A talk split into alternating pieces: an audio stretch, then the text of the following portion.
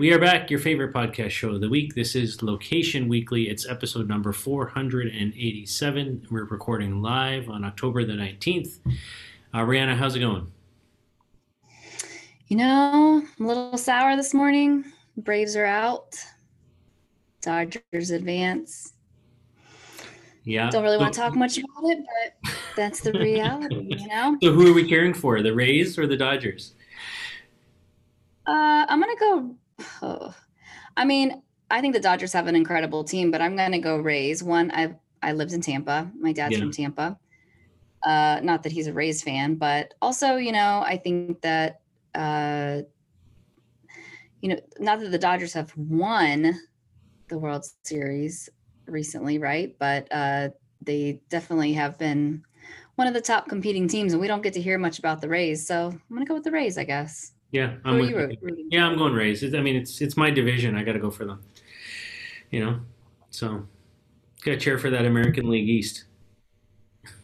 Well, if the Braves can't be, you know, the National League champs, then then nobody should be. There you go. Um, cool, cool. All right. Well, um, we've got a good show for you this week. Four stories that we wanted to cover off, a range of interesting things here. Um, and I'll let Aubriana start us off as per usual. All right. So, our first story is really a partnership announcement between two different companies um, that offer services for mostly brick and mortar uh, stores and brands. And those two are uh, Rak- Rakuten. I always have like the weirdest time saying that, but apparently it is from a uh, Japanese word. And Brandify, who we've talked about lots and know pretty well. So, uh, for those of you not super um, well into either of those companies, quick overview Brandify is more about local listings, uh, brick and mortar locations, page views, uh, review management, all those things for um, you know brands that have multiple locations um, across you know the country or the world and then Rakuten, you know, most of us know them for their cashback shopping offers that they sort of pushed. You know, you can kind of, it's like a plugin you can use or even an app that you can use. So uh, I'm assuming that their benefit is a lot of data capture and enhancement, and then you're getting cash back from brands and and things that you already shop for, right?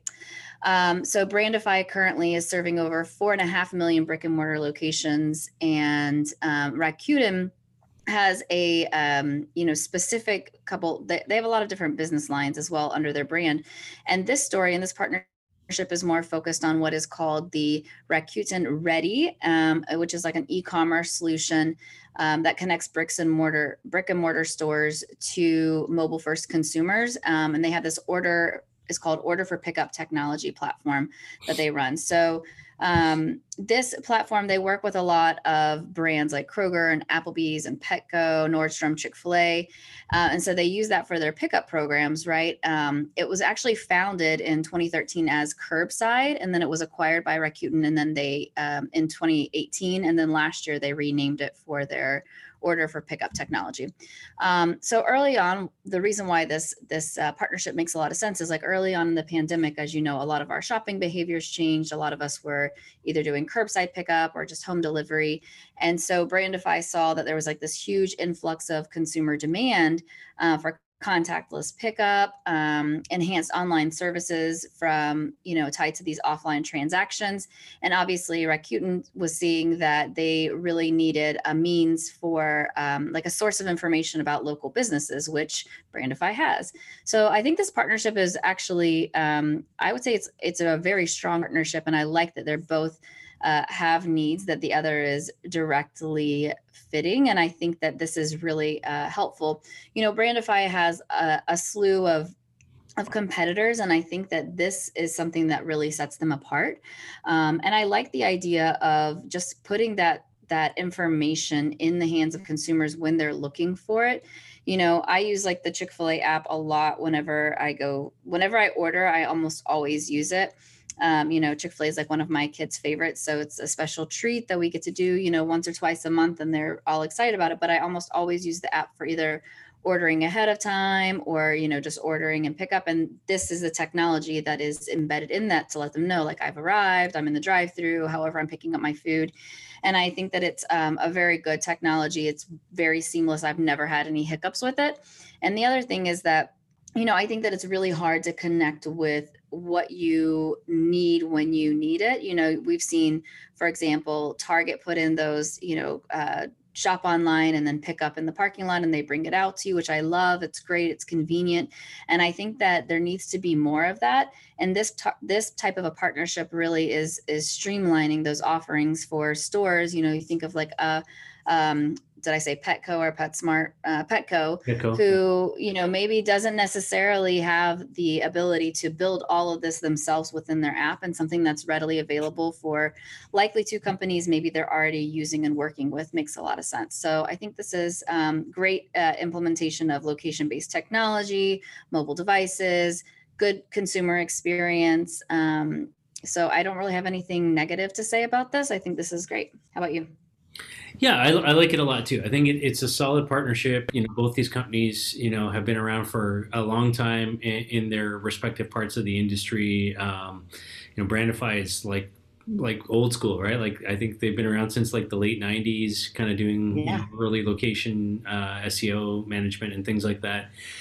And Rakuten, uh, you know, is obviously a company that's better known in, in the Japanese market where they're from, uh, becoming a big brand here. I see like TV commercials here in Canada, like virtually every day. It's on the like you know running on news channels and things like that. You know, for their um, you know their um, sort of rewards cashback uh, program. So yeah, I think this is two strong brands coming together to provide something that's absolutely needed. As you pointed out, uh, a lot of these restaurant brands and these retail brands you know don't you know weren't ready for covid. Obviously don't have didn't have the curbside pickup type of technology ready to go.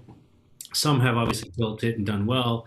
Uh, others you know have been able to kind of integrate this you know third party systems in or just wanted to leverage the reach of something like like the Rakuten Ready uh, platform in terms of the consumer facing side of it. But I think one of the the things for me that's really interesting here is is that um, you know, the marriage between sort of that real time delivery pickup piece and the sort of real time information piece, you know, has never been more important than right now, right? Like knowing whether or not a business is open, what their hours are, you know, whether a location's shut down or has had a COVID case or, you know, whatever the case might be, mm-hmm. you know, that is real time information that you just need to have as a consumer you know that's the stuff that you know brandify can help with in terms of the you know the fact that they have all these local pages and and and the the information at, at that truly local level uh, about what's going on in each of the franchises or each of the stores or that type of thing and kind of marrying that up with the, uh, the you know sort of the curbside technology I think is super interesting. So yeah I, I look forward to seeing where this going. Um, you know as you pointed out too that I think there are Brandify has a lot of competitors in the marketplace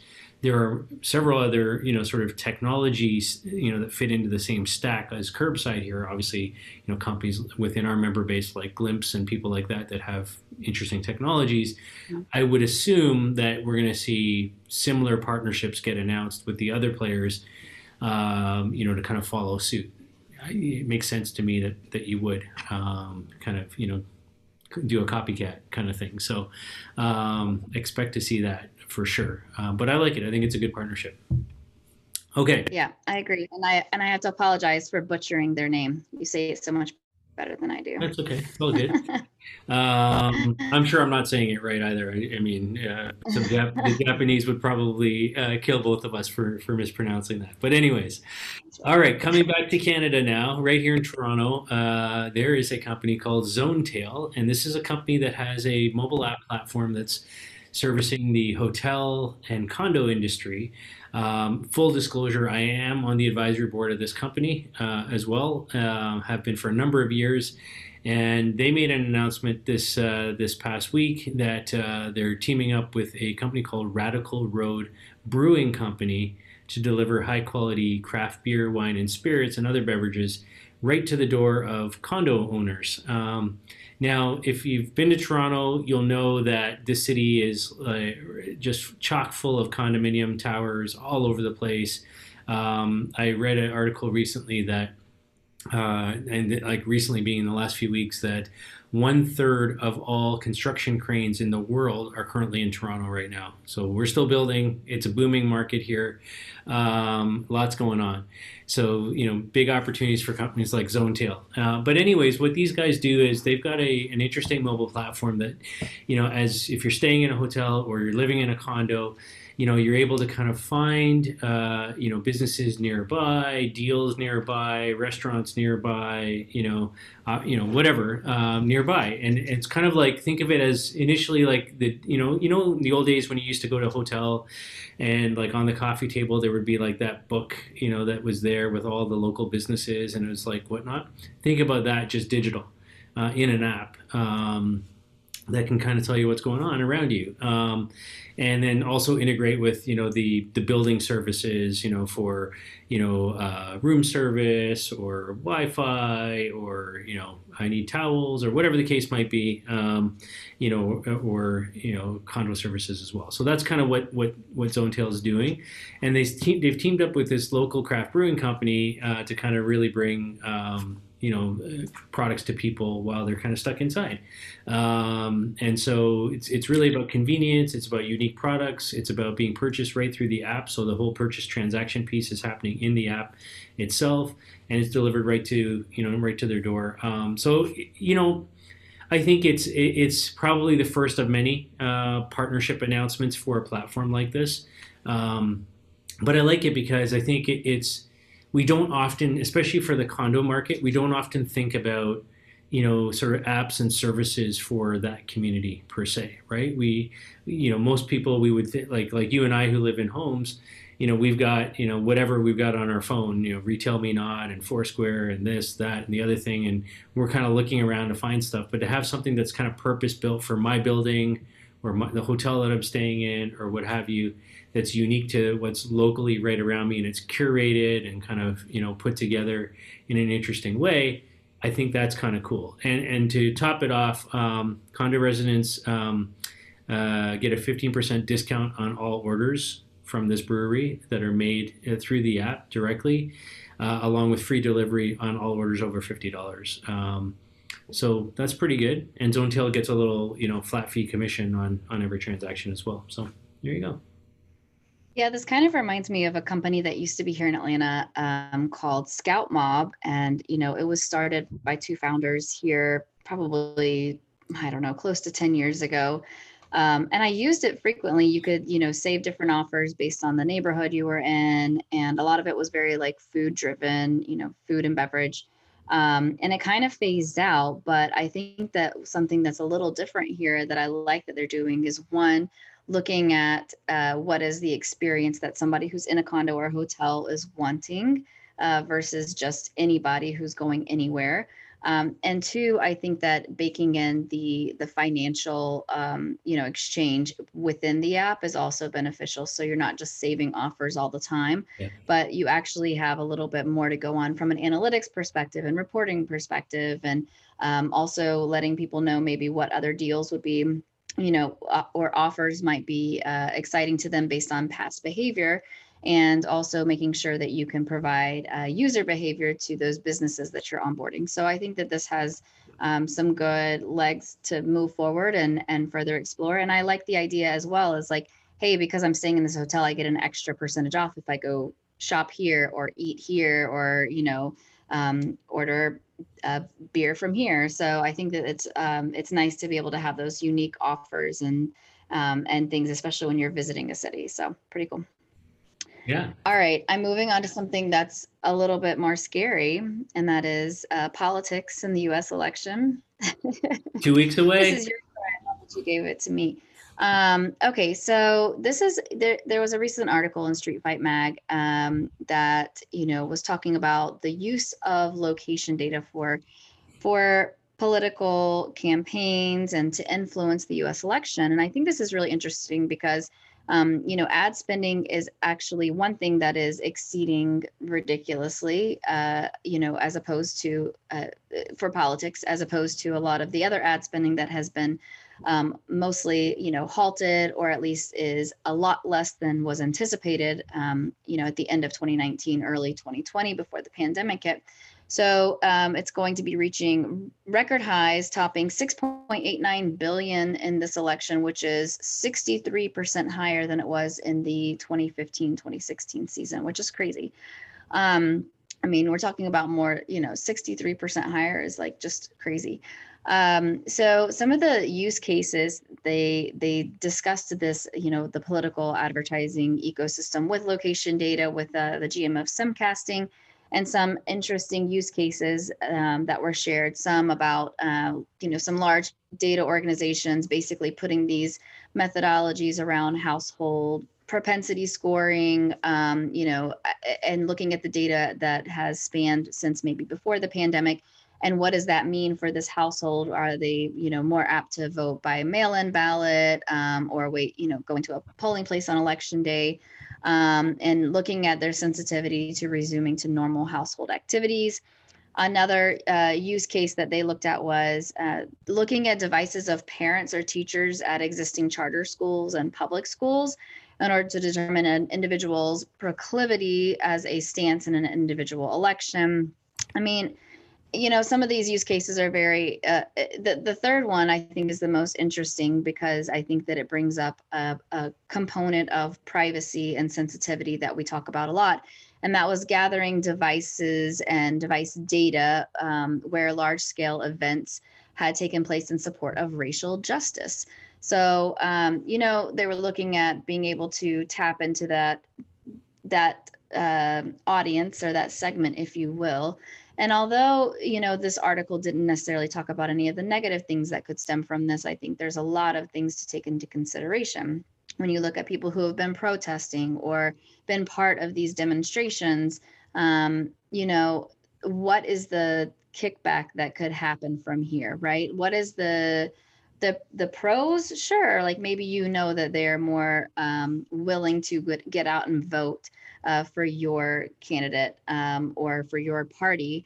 However, I think there's a lot of questions that come at hand and at what cost. Um, are these people who could be, you know, we've seen this this data used for for negative things like going after people for um, you know various crimes or uh, you know trying to figure out things about uh, you know people's personal life and and i don't know if it's maybe harassment or not but it's just you know there's a lot of concerns i think that start to, to pop up when you think about this. So it's also been rumored that the location sdk that the Phunware built trump 2020 app um, is collecting is also maybe collecting you know it was built with the intention of bluetooth data usage for within some of these rallies and and you know i guess providing a different and unique experience However, I would assume that you know a location SDK doesn't just use uh, Bluetooth data; it's likely using GPS data. So they might be using, you know, collecting that data from users' phones as well to better understand who their consumers are. It also noted some data firms um, that you know are are providing data because obviously when you get below these larger levels of candidates, you're looking at data that is likely uh, harder to obtain for smaller, you know, smaller candidates, um, you know, for lo- running for local office. And so it noted certain data firms like Data Trust, i360, Target Smart, LD, and PDI. So, you know, I think that this data ultimately can be used for evil. And I think we would all agree that there is some level of evil in politics, uh, regardless of even, you know, party and candidate. There's likely uh, you know, maybe more for some than others. But, you know, I think that it just brings up a lot of questions. I think that where location data can be very useful in in politics is better understanding what constituents want and maybe where you are having an impact and better understanding the areas of where a candidate is not having an impact or not uh, resonating with those people and finding out why, right? Finding out what it is those people want and what's important to them. Because really, as a politician, you're supposed to be serving the people and serving the people that are in your area, whether that's the country or, you know, a specific district. So I think that's where it should be beneficial. But when you're looking at a one on one, devices that are falling within certain you know, protests or demographics and things of that nature, I think it gets really uh, questionable really fast. So that's my take. Yeah, and I'll just pick up from that. So, 100% in agreement with questionable really fast. Um, so, if you, you might remember a few months back, uh, New York Times did a piece on the government's misuse of location data, or, or at least their interpretation of the government's misuse of location data because you know it was very clear um, they had a lot of evidence to prove that the government was buying location data from commercial providers uh, and using that data for you know tracking down uh, illegal immigrants or tax fraud or all sorts of different things that the government was doing with it. And you know when it comes to that um, you know i think there's you know the line is you know is really fine right in terms of what you know what people have consented to versus not um, and they're doing this uh, you know sort of in the same way that you or I could go buy location data, you know, and use it for an ad campaign, the government's saying, "Hey, we're a commercial entity like anybody else, and we're buying the data and using it in that way." Um, and it and it, you know, I think it doesn't quite um, work like that, right? So I know there's new bills that are going to be proposed this fall uh, to try and force the government to get a warrant in those types of situations uh, where they want to use the data in such a way uh, before they do so. Now, bringing that to elections, um, you know, I think when you're looking at, you know, as you point out, to see whether people have been to certain rallies or you know uh, functions or things like that, you know, I think it, it it's it, it's a really tricky thing, right? Because I think from a campaign mobilization point of view, I think there's a lot of good opportunities to understand you know which way the vote might be going um, you know early on and kind of how you can use that to optimize you know your on the ground resources to kind of go and try to knock on more doors or things like that. And i think that to me that's a somewhat legitimate case if you're looking at it as a sort of audience segment kind of profile of what's going on in a certain city or neighborhood or things like that when it comes down to okay now i've got individual people um, that I've identified that I'm targeting with ads or things like that, I think it gets a little creepier and a little more challenging, especially when you're talking about political campaigns, because it's not necessarily something that people opted into, you know, or agreed, you know, that they want to be, you know, sort of engaged in this way. And I think, you know, there's an opportunity to really, you know, sort of mess things up and, and potentially it could, it, it could seriously backfire, I think, on you. Um, in terms of if, if somebody's sitting on the line, you know, as an you know kind of undecided voter, um, you know, that could be quite interesting. And then, you know, when you talk about the Trump 2020 campaign and the Phunware uh, built app, you know, that was really designed for, you know, these big rallies and indoor events that they were going to be having and, you know, connected to beacons and other experiences indoors. And obviously, much of that's not happening as much as Trump would like it to. Um, so, you know, it's somewhat limited in, in its use case there. And I think in that environment, I'm okay with it because it's sort of, you've self identified, you're in the building, you're at a rally you know, for a particular, you know, party or candidate or what have you, I think at that point it makes sense. Like you're sort of consented. Um, and, and so I'm okay with it in that context. But I think there's a, like there's a lot of sort of gray area here um, in in what's going on, and uh, we'll see. I mean, whether it's had any influence or not. I mean, it's not new. They've been using this data for you know uh, a number of years and a number of campaigns at state, local level as what as much as the federal level. So we'll see. There's so much more we could talk about, and this goes so deep beyond just yeah. the current campaign, but we'll pause to go to the next story. Yeah. So our final story, uh, let's just to, to, to, lighten the mood, um, uh, we'll go to Taco Bell. Uh, yes, Taco Bell is uh, teaming up with a, a, company called Certona uh, AI. And they are really using artificial intelligence and predictive insights now to personalized menus uh, for their app users. And so I think this is quite interesting, kind of taking a page out of what McDonald's did with their acquisition of Dynamic Yield, where they were really kind of focusing on sort of customizing some of the stuff in the uh, drive-throughs and things like that. You know, Taco Bell is kind of really using AI now to understand what people are into, you know, at a unique, personalized level, and kind of delivering that experience uh, using Certona AI in the app. Um, and so the goals are really to just, you know, just be relevant uh, to, to present menu items you know upfront that are things that they know you know should resonate with that particular user um, you know based on past purchase uh, historical data geographic location data real-time weather data uh, and, and pricing and kind of bringing those those elements all together to kind of really you know deliver something when you when you open that app up that's that should resonate and should be you know unique and i love it because i think it's again to kind of pick up on something I just said in the political discussion, you've consented. You have the app. You're a Taco Bell, you know, customer, fan, advocate, whatever. So you know, why not take the extra, you know, sort of level of engagement here with your with your fan base, and really say that you understand them, that you know them, and you're delivering something that you know should be, you know, exactly what they want based on the predictive insights in the AI. So I, I'm all over this. I think this is where brands should be going who've who've built that one-to-one channel already with the consumer and um, yeah I, I don't have a lot to add to it because i think it's it makes perfect sense what they're doing yeah i like this. You know why? Because you think of taco bell as something that's a low price point you know quick service restaurant but you get to sort of tailor that experience for people who really enjoy and frequent the location you know? So making something that is maybe not you know it's not like i'm going to purchase a mercedes or you know i'm downloading the burberry app right but taking something that i can afford to do on a frequent basis and i enjoy doing because i like to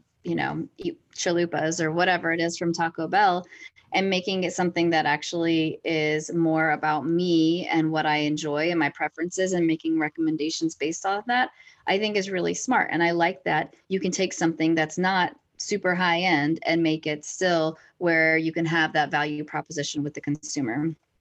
And I will admit that I had a phase like two years ago where I was really obsessed with their breakfast crunch wraps. It's really Are you good. pregnant? Uh, I probably was. but it was like it's like a crispy, crunchy, like they, uh, they, they could have had that data point in there. They could have had that data point in there. Pregnant women, Taco Bell. I don't know. Maybe maybe there's something in that. So Oh, I'm sure there is. Yeah. I mean, I only eat burgers when I'm pregnant, so that's probably true as well. so yeah, but I like this. Good, good stuff Yeah. here. So that's it. That's our uh, our show for this week. You've been listening to episode number 487 of Location Weekly.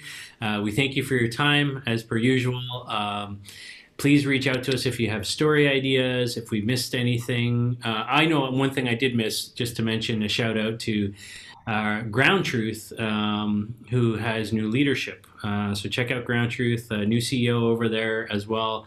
Um, and um, yeah, hopefully uh, they're they're off to some some some good things under under the new regime. So we'll see how that goes. But yeah, if you have story ideas, reach out to us um, and let us know. We'd love to include it. Um, if you've got uh, feedback for us uh, or criticism, we want that too.